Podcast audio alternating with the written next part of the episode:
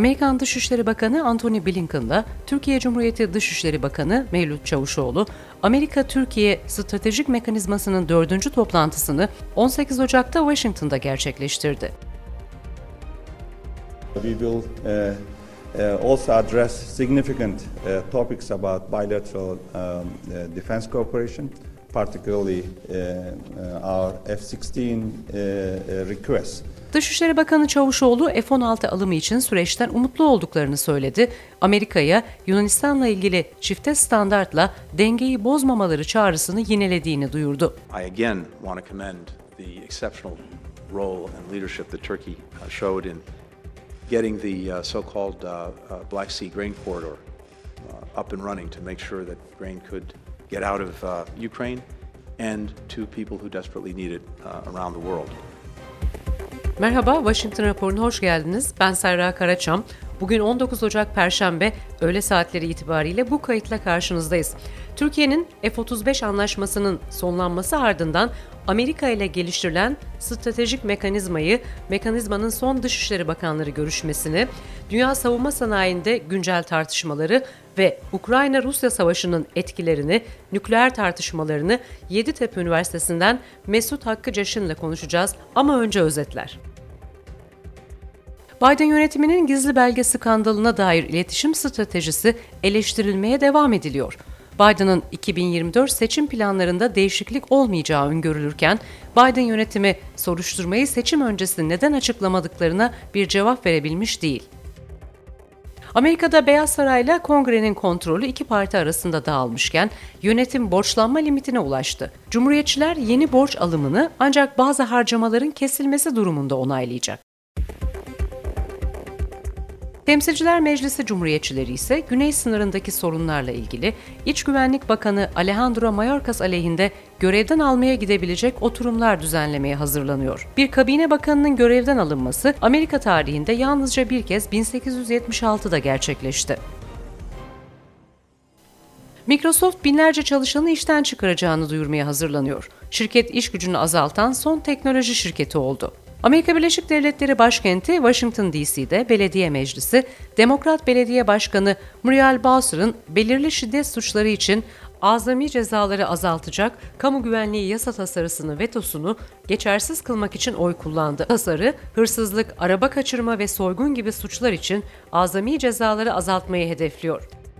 Amerikan hükümeti Rus vatandaşı ve Hong Kong merkezli bir kripto borsası olan Bitslato'nun kurucu ortağı Anatoly Lekodimov'u şirketin yasa dışı fon akışını kolaylaştırdığı iddiasıyla salı günü tutukladı. Evet, Uluslararası Hukuk ve Güvenlik Stratejileri uzmanı Mesut Hakkı Caş'ın bizlerle birlikte. Mesut Bey hoş geldiniz. Merhabalar Seyra Hanım, saygılar sunuyorum efendim. Teşekkürler. Siz 88 yılında F-16 savaş uçakları projesinde hem Texas hem Miami çeşitli Amerikan üslerinde eğitim almış bir isimsiniz.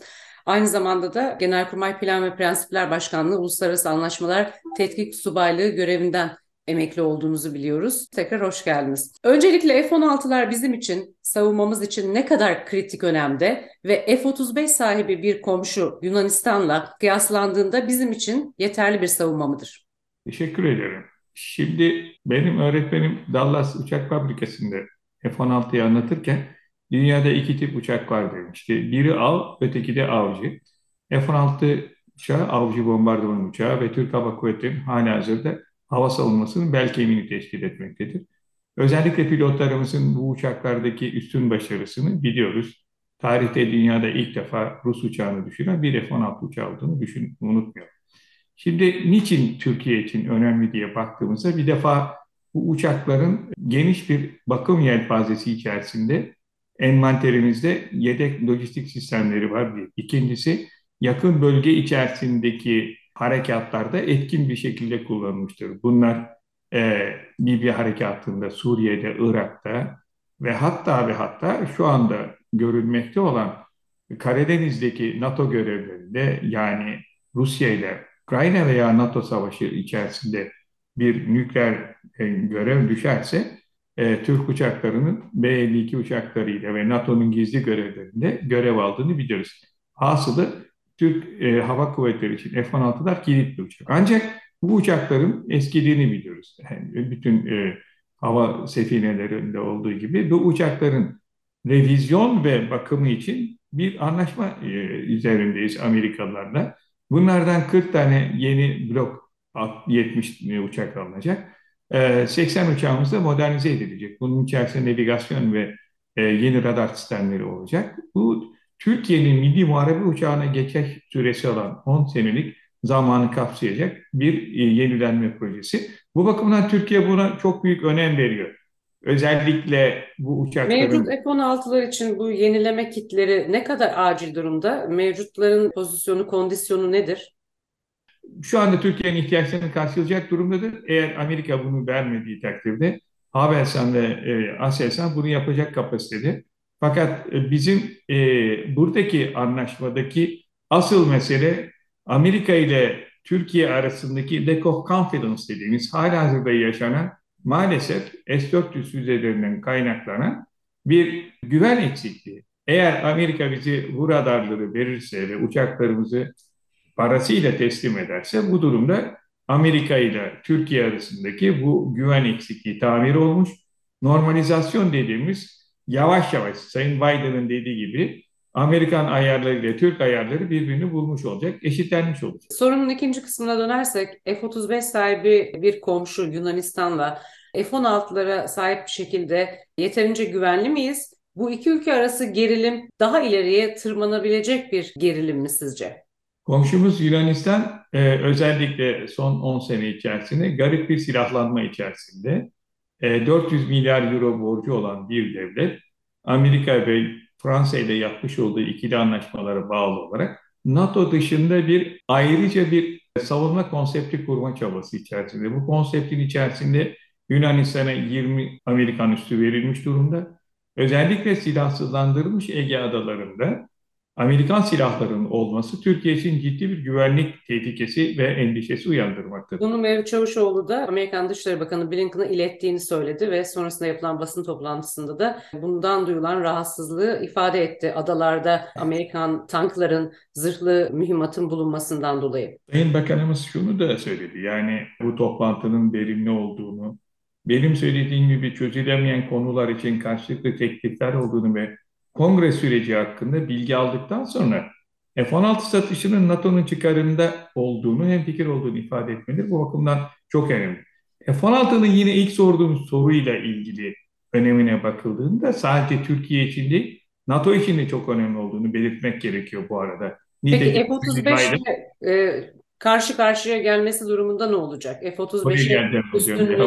Onu da anlatacağım müsaade ederseniz. Şimdi F-16 satışı NATO çıkarına olduğunu hemfikiriz. Şimdi Sayın Biden Amerikan Devlet Başkanı sıfatıyla ki ben Amerika'da Amerikan Anayasa Hukuku'nun Texas Üniversitesi'nde Amerikan Devlet Başkanı yetkisi Napolyon'dan üstün. Yani Sayın e, Bakanımızın dediği gibi Senato'da Sayın Menendez ve diğerleri Türkiye'ye karşı bir e, karalama politikası güderlerse bunu Biden ben göğüsleyebileceğini düşünüyorum. Çünkü bütün NATO ve dünya önünde müttefikler nezdinde söz verdi.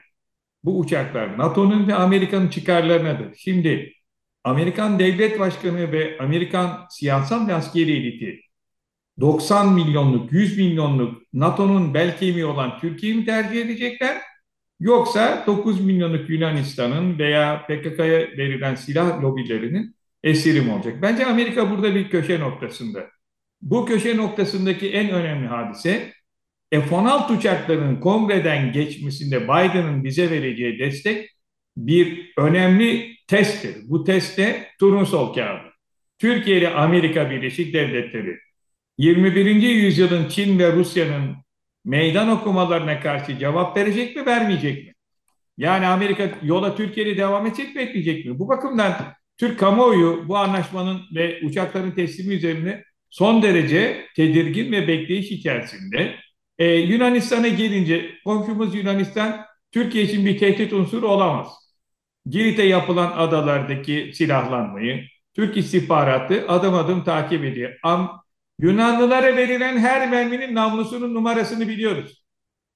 MK-9'lar niye verildi? Dede ne yapılıyor? Uçan kuşlarının haberimiz var. Ama Mitsotakis ve Saz arkadaşlarıyla onbaşı Genelkurmay Başkanı'na söylüyorum ki Türkiye meydan okurlarsa Sayın Cumhurbaşkanım dediği gibi Türk ordusu bir gece ansızın gelebilir. Yaptığımız füzelerde biliyorsunuz menzil olarak Yunanistan'ın bütün ana sahasını, ana topraklarını kapsıyor. O halde Yunanistan'ın bir şekilde bize karşı meydan okuması düşünülemez. F-35 sahibi olsa dahi.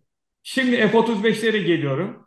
Yunanistan şu anda F-16'larını yeniledi. Viper radarlarını aldı ve F-16'dan bir üst versiyon olan Rafael uçaklarını aldı ve bu Rafael uçağın 60 oldu bir takım füzeler var. Bu füzelerle Türkiye meydan okuyan bazı eski general ve amiralleri Türkiye'nin köprülerini vuracaklarını, Türkiye'nin e, silah sistemlerini, fabrikalarını vuracağı yolunda düşmanca açıklamalar yaptığı gibi zaman zaman Genelkurmay Başkanı'nın adalara çıkıp e, işte e, Rocky filmlerindeki gibi artist gibi resimler çekildiğini görüyoruz. Bunlar komşuda yakışır şeyler değil. Sayın Savunma Bakanı'nın dediği gibi Türkiye Yunanistan'ı bir düşman olarak görmüyor. Yunanistan bizim müttefikimiz. Bu coğrafyada kadim iki medeniyetin temsilcisidir ve biz Yunan halkının düşmanı değiliz. Bu çok önemli.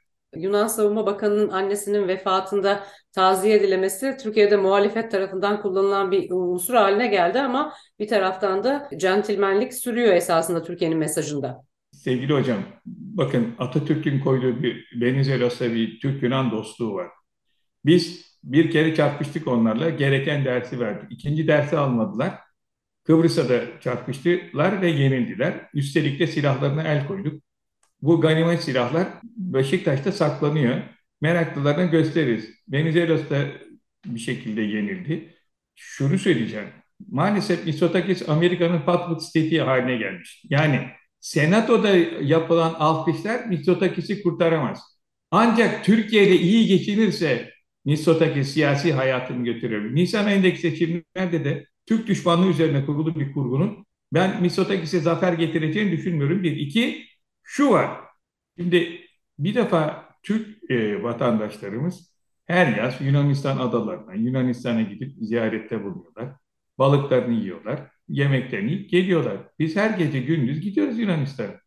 Ama iki devlet arasında 100 sene önce yaşanmış bir savaşta Yunan generalleri ve bakanlarının Yunan parlamentosu tarafından yargılanıp kurşuna dizildiğini Mitsotakis'e ben hatırlatmak isterim. Dedelerine bir baksın.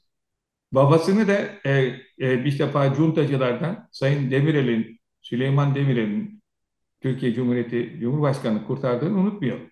Demek ki bizim Yunanlarla bir düşmanlığımız yok. İki kültür, iki millet aynı coğrafyada yaşıyorlar. Ben Ege'liyim, İzmir'liyim. Benim Yunanlara karşı bir düşmanlığım yok. Sonra biz güzel ve büyük bir milletiz. Peki Osmanlı'nın e, adalarla ilgili vakti zamanında e, bu fetih e, politikalarına baktığımız zaman oradaki algı neydi? Ona dair neler söylersiniz? Konu biraz dağılıyor ama çok kısa bunu araya girmek istedim. Yani e, Yunanlılarla bunu zaman zaman samimi ortamlarda sohbet ediyoruz. NATO tatbikatlarında da. E, biz birlikte beraber yaşadık. Beraber aynı e, kültürleri paylaştık. Dolayısıyla eğer Türkler isteseydi Yunanlar Yunanca konuşamazlardı. Gemiye de bilemezlerdi.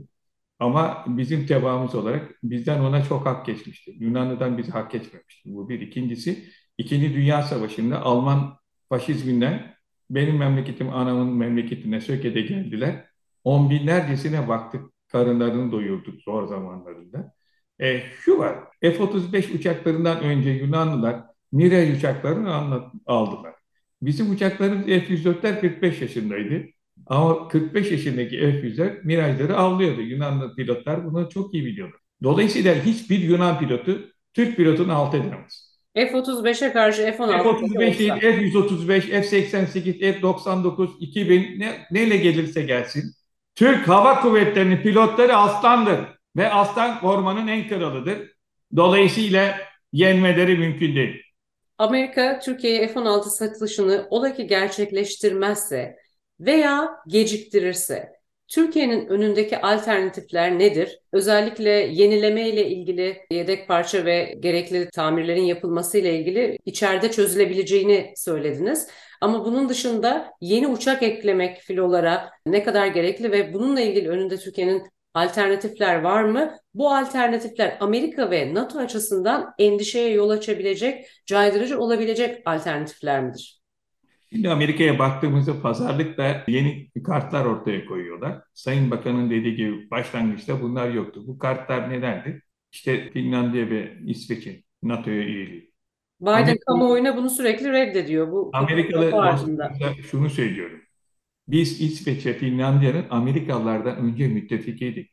İsveç kralını Türk devleti kurtarmış ve Rusya'ya karşı beraber savaştık Brut Savaşı'nda. Ve bugün de Türkiye daima NATO'nun prensiplerini en iyi uygulayan Amerika'dan sonra NATO müttefikidir. Yani enlargement of the NATO, PFP dediğimiz bütün NATO'nun genişlemesi, açık kapı ilkesi ve bütün bu yeni komünist ülkelere verilen eğitimde ben subay olarak görev aldım. Dolayısıyla İsveç'in eğer tarafsız devlet statüsünden gerçekten bir NATO müttefiki olacaksa NATO'nun terörle mücadele politikasının benimsemesi, kendi iç hukukunun anayasasını, ceza hukukunu değiştirmesi gerekiyor. Ben e, hukukçu olarak bunu on, benden iyi biliyorlar. İkinci husus, Sayın Bakan'ın dediği gibi bir üçlü mutabakat var. Bunların gereklerini yapmaları lazım. Yapmadığı takdirde Makedonya gibi beklerler. Yani bu kaç bahar alır bilmiyorum. Ancak top burada İsveç'te. İsveç iç hukukunu düzeltmesi lazım. Yani Türkiye'nin e, başka silahlara yönelmesinden Amerika'nın duyacağı endişeden çok NATO kartı mı onlar için daha önemli? NATO genişlemesindeki Türkiye'nin iki husus var. Mı? Evet. Türkiye esas NATO'nun ana sıklet merkezi olan Ukrayna-Rusya savaşındaki en önemli partner. Barışı sağlayacak olan ve hem Ukrayna ile hem Rusya ile konuşabilen tek lider Sayın Cumhurbaşkanı. Söylemek istediğim şey şu. Sayın Biden'ın söylediği nükleer Armagedon savaşı tehdidi yani Putin'in Ukrayna Savaşı'nda Ukrayna'ya, Polonya'ya veya başka bir devlete karşı nükleer silah kullanma tehdidini önleyen Türk istihbaratı olmuştur. Sayın Biden'ın istihbarat CIA başkanı yine Rus istihbarat başkanı e, Türkiye'de bir araya geldi. Demek ki Armageddon'u önleyen Türkiye, Türk diplomasisi, Türk istihbaratı. Soğuk Savaş yeniden başlamıştır, bunu da unutmayalım ve Türkiye olmadan NATO'nun olmayacağını Rusya-Ukrayna savaşı ortaya koymuştur. Üçüncü husus, Küba krizinde Türkiye'de Jüpiter nükleer füzeleri var. Başka bir devlet var mı? İzmir benim görev yaptığım Çiğli'den Rusya'yı vurabilecek. Demek ki Türkiye'nin jeopolitik önemi bitmemiştir. İkinci husus şu, savaşın uzamasının kaçınılmaz olduğunu görüyorum. Yani 24 Şubat'tan sonra dünya daha güvensizdir. Ve bu güvensiz dünyada Türkiye bir NATO müttefiki olarak kaçınılmaz bir önemli partnerdir. Barışın tesisinde ve yaşlı dünyamızı nükleer savaş felaketinden korumakta Türkiye müttefik devriyle yan yana omuz omuzadır. Bu bakımdan Sayın Biden'ın dediği gibi Türkiye F-16 uçaklarının verilmesi ve ben daha iyisini de düşünüyorum. Türkiye tekrar F-35'teki parça ve ortaklığa dönecektir. Çünkü hukuken biz F-35'in parçasıyız. Kassa yaptırımları hukuka aykırıdır. Kassa yaptırımları düşman ülke Rusya'nın Ukrayna'daki Kırım'ı işgali için almıştır. Biz kimse işgal etmedik ki. Tam tersine Türkiye Cumhuriyeti Devleti'nden ve Cumhurbaşkanı'ndan başka başka bir devlet başkanı var mı? Kırım Ukrayna'nın toprağıdır ve biz buna karşıyız diyebilen. Tabii esasında bu süreçlerde tarihe baktığımız zaman Kıbrıs e, çıkarmasından itibaren Amerika'nın e, Türkiye'nin savunması ile ilgili ihtiyaçları ciddiye almadığı almadığı süreç o zamandan itibaren başlıyor. Bu tabii ki sorgulanabilir. Fakat diğer taraftan da artık bu S-400'den sonra başka bir safhaya geçildi ve bu stratejik mekanizma F-16'ları almak üzerinden F-35'teki yatırımımızı dönüştürmeye odaklandı. Eğer ki Türkiye bu süreç gecikirse ne kadar bekleyecek? Alternatifleri nelerdir? Başka uçaklar alabilir mi? Nereden alır alırsa? Her yerden alırız ya. Paramız var çok şükür Allah. İkinci husus şöyle, şunu söylemek istiyorum. Bakın burada asıl mesele NATO'nun stratejisi değişmemiştir. Türkiye'nin aldığı iki batarya S-400'de bu bir savunma füzesidir. Aynı füze Yunanistan'da S-300 olarak vardır. İkisi de aynı füze. Hava, hava savunma füzesi. Dolayısıyla hem katsa yaptırımları hukuken boş hem de gereksiz. Neden? Amerika'nın söylediği S-400 ile beraber bu istihbarat bilgileri alınacak. Bu gerçek değil. Neden? Amerikan en iyi uçaklarını salıyorum bakın. Bir, F-22, F-35 bize vermedi. Üç, Master Globe ulaştırma. B-2, bu uçakların hepsini Çinler kopyaladı ve yaptı. Şimdi siz diyorsunuz ki NATO'nun 2030 projesinde Çin ve Rusya tehdittir. Siz Türkiye F-35 ve F-16 vermiyorsunuz. Bu NATO'nun altına Amerika'nın dinamit koymasıdır. Yani bir adam düşünelim. Nasrettin Hoca'nın dediği gibi kendi bindiği ağacı keser mi? Eğer bize F-16'yı vermezse de bizde müttefiklerimiz var. Türkiye Çin, gecikmemesi için bu mekanizmada diplomatik yolları denedikten sonra uzadığını görürse olmayacağını düşünüyoruz aslında. Amerika'nın uçakları vereceğini, kongreyi Biden'ın ikna edeceğini düşünüyoruz. Fakat diğer taraftan Türkiye'nin önünde Çin'de mi bir alternatif o zaman F-35'i, F-20'yi? Oraya geleceğim. Bakın biz Çin'den uçak alırız ama bizim NATO'ya verilmiş bir sözümüz var. Nedir o? Nükleer caydırıcılıkta incelikte muhafaza ettiğimiz atom bombaları. Bu uçakları biz Çinlilere verir miyiz? Vermeyiz. Biz kadim bir devletiz. Yani Yunanlar Uçakları gibi... vermek derken uçak almaktan bahsediyoruz. Hocam bakın o uçağı aldığın zaman bilgiler de Çin'e gider. Ben hava kuvvetlerinden geliyorum. Demek ki biz Çinli uçağı almayacağız. Bu bir. İkinci husus şu. NATO'daki taktik caydırıcılık dengesini siz bozarsanız o zaman her şey bozulur. Demek ki Sayın Bakan'ın da dediği o. Siz F-35'leri verirseniz güç dengesi Yunanistan'a geçecek. Bu egemen bir devlet için Ege ve Akdeniz'de kabul edilemeyecek bir beka sorunudur. O zaman Türkiye'de egemen bir devlet olarak bana vermediğiniz füzeyi ben S-400'den nasıl aldıysam alternatiflere bakarım. Burada en yakın nedir? Eurofighter'dır. Amerikalı dostlarımız çok iyi biliyor ki biz F-35'te Eurofighter'ı elemiştik. Son iki uçak kalmıştı. Projede ben görevliydim. Neden F-35'i aldık? Bir stealth yeteneği olduğu için.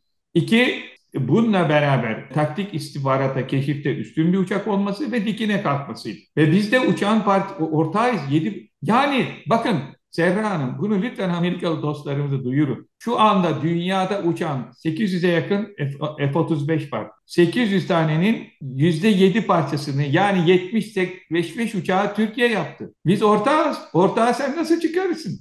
Ha şimdi peki bunda ısrar olursa en kötü senaryoya baktığım zaman Türkiye Eurofighter'ı alır. Sayın Bakan gitti e, İngiltere can atıyor bunu satmak için. Ha dikine kalkan vermedim her yer alırız. Onlarda eskimiş her yerler var alırız. E, gemimiz lazım. Bunu Amerikalılar düşünsün. Bence Türkiye'nin alternatifi daha fazla. Neden? Bakın İsveç'ten Drikan alabiliriz. Fransa'dan alabiliriz. Daha da olmadı Ruslardan en bizi zorlarlarsa alırız. Peki Amerika için bu tutar, Amerikan savunma sanayi için ne kadar önemli bir tutar şu anda F-16 için konuştuğumuz? Bence e, Sayın Trump olsaydı bu sorumuzun cevabı Washington'da Sayın Cumhurbaşkanımızla konuştuğumuzda S-400'ü almakta Amerika'nın kabahatli olduğunu ve Amerika'nın Patriot'ları vermediğini kendisi bizzat söyledi. Kayıtlarda bu var. Amerika'da dostlarımız baksınlar. O halde Türkiye'de demek ki başka uçaklarda, başka füzelerde almakta haklıdır. F-16'ların tutarı, yeni F-16'ların tutarı Amerikan savunma sanayi için önemli bir tutar. Onlar Türkiye piyasasını kaçırmaktan çekinerek yönetime baskı yapar mı sizce? Amerikalılar kaybetmeyi sevmez. Bu paket 20 milyar dolar. 20 evet. milyar dolar belki Amerikan savunma bütçesinde 800 milyar düşündüğümüzde çok fazla bir para sahip değil. Ama paradan önemli daha başka bir şey var. Türkiye yeri doldurulamayan bir müttefiktir. Amerikan uçakları Karadeniz'e çıkamaz. Amerikan uçakları Kafkasya'ya geçemez. Doğu Akdeniz'e uçamazlar. Ve Türkiye bir daha Amerika'dan dolma kalem var ya bu dolma kalemi daha iyi almayız. Türkiye'nin savunma sanayisiyle ilgili Katsa'dan da az önce bahsettik. Burada Michael Rubin gibi isimler yaptırım çağrısında bulundu. Amerikalılar da esasında Ukrayna-Rusya savaşı gibi bir dönemde söylediği, tavsiye ettiği stratejilerin askeri stratejiden yoksun, uluslararası hukuda bilmeyen çağrılar olduğunu aktarıyorlar. Yani buradaki algı da Michael Rubin'in yorumlarına bu şekilde aslında. Ama sonuç itibariyle Baykar'a isim vererek yaptırım çağrısında bulundu Katsa kapsamında. Katsa yaptırımları kurum ve kişilere özel geliyor. Baykar için böyle bir şey de yok zaten. Ukrayna-Rusya savaşında Ukrayna tarafından kullanılmak üzere Doğu Avrupa ülkelerinin Bayraktar dronlar aldığını biliyoruz. Sanıyorum Polonya, Latvia gibi ülkeler aldılar. Bir gün Amerika'da bu süreç uzarsa Ukrayna için böyle bir siparişi karşılıyor olabilir mi Türkiye'den? Teşekkür ederim Selam. İki husus var. Bunlardan bir tanesi, deminki soruyla bağlantılı bu. Amerikalılar Karadeniz'deki operasyonlarını Yunanistan üzerinden yapıyorlar ama Türkiye bir NATO-Rusya savaşını önlemiştir. Nasıl? Montreux'u çalıştırmak suretiyle Rus gemilerini biz bunu kapattık. Aslında Amerika'nın bize teşekkür etmesi lazım. Türkiye 2008 Gürcistan Savaşı'nda çok önemli roller oynadı. Bugün de Türkiye hem konvansiyonel hem nükleer olarak Karadeniz'de bir Rusya çok önemli bu. Ve NATO savaşını önleyecek çok önemli bir aktördür. İkinci husus Amerikan devlet başkanı o zaman Yunan Johnson'la geçen bu hadise büyükelçisi geliyor diyor ki siz nasıl olur da e, Türklere yardım edersiniz diyor. Ben Büyük e, Yunan Kralı'nın büyükelçisiyim. O zaman da Sayın Johnson Amerika'nın Yunan Büyükelçisi'ne şunu söylüyor. Yorgo diyor sen uluslararası sistemde bir piresin. Amerika fildir. Fille e, pire terazide bir olmaz. Ona çok ağır bir küfür edip kovalıyor. Şimdi Türkiye böyle bir devlet değil. Bu bir. İkincisi Türkiye Karadeniz'deki savaşın sona erdirilmesini istiyor bir. Tahıl anlaşmasını yaptı iki. Esir anlaşmasını yaptı üç. Muhtemelen de ateşkesi yapacağız. Bu durumda Türkiye TB2 veren önemli bir devlet. TB2 Amerika'da finanse eder mi Ukrayna için Türkiye'den TB2? Şunu söyleyeceğim. E, şu anda bu uçakla e, insansız hava araçları burada çalışıyor ve ikili anlaşmamız var. Fabrikası var Türkiye'nin orada. Bakın Bayraktar'ın yaptığı en son e, Kızıl Elma malumunuz olduğu üzere Ukrayna motoru kullanıyor. Sembolik Şimdi olarak Amerika'nın sipariş etmesini özellikle soruyorum. Mümkün müdür, itopik midir, yoksa olmakta mıdır? Şöyle bir şey var. Müşteri daima haklıdır. Yani parasını veren düdüğü çalar.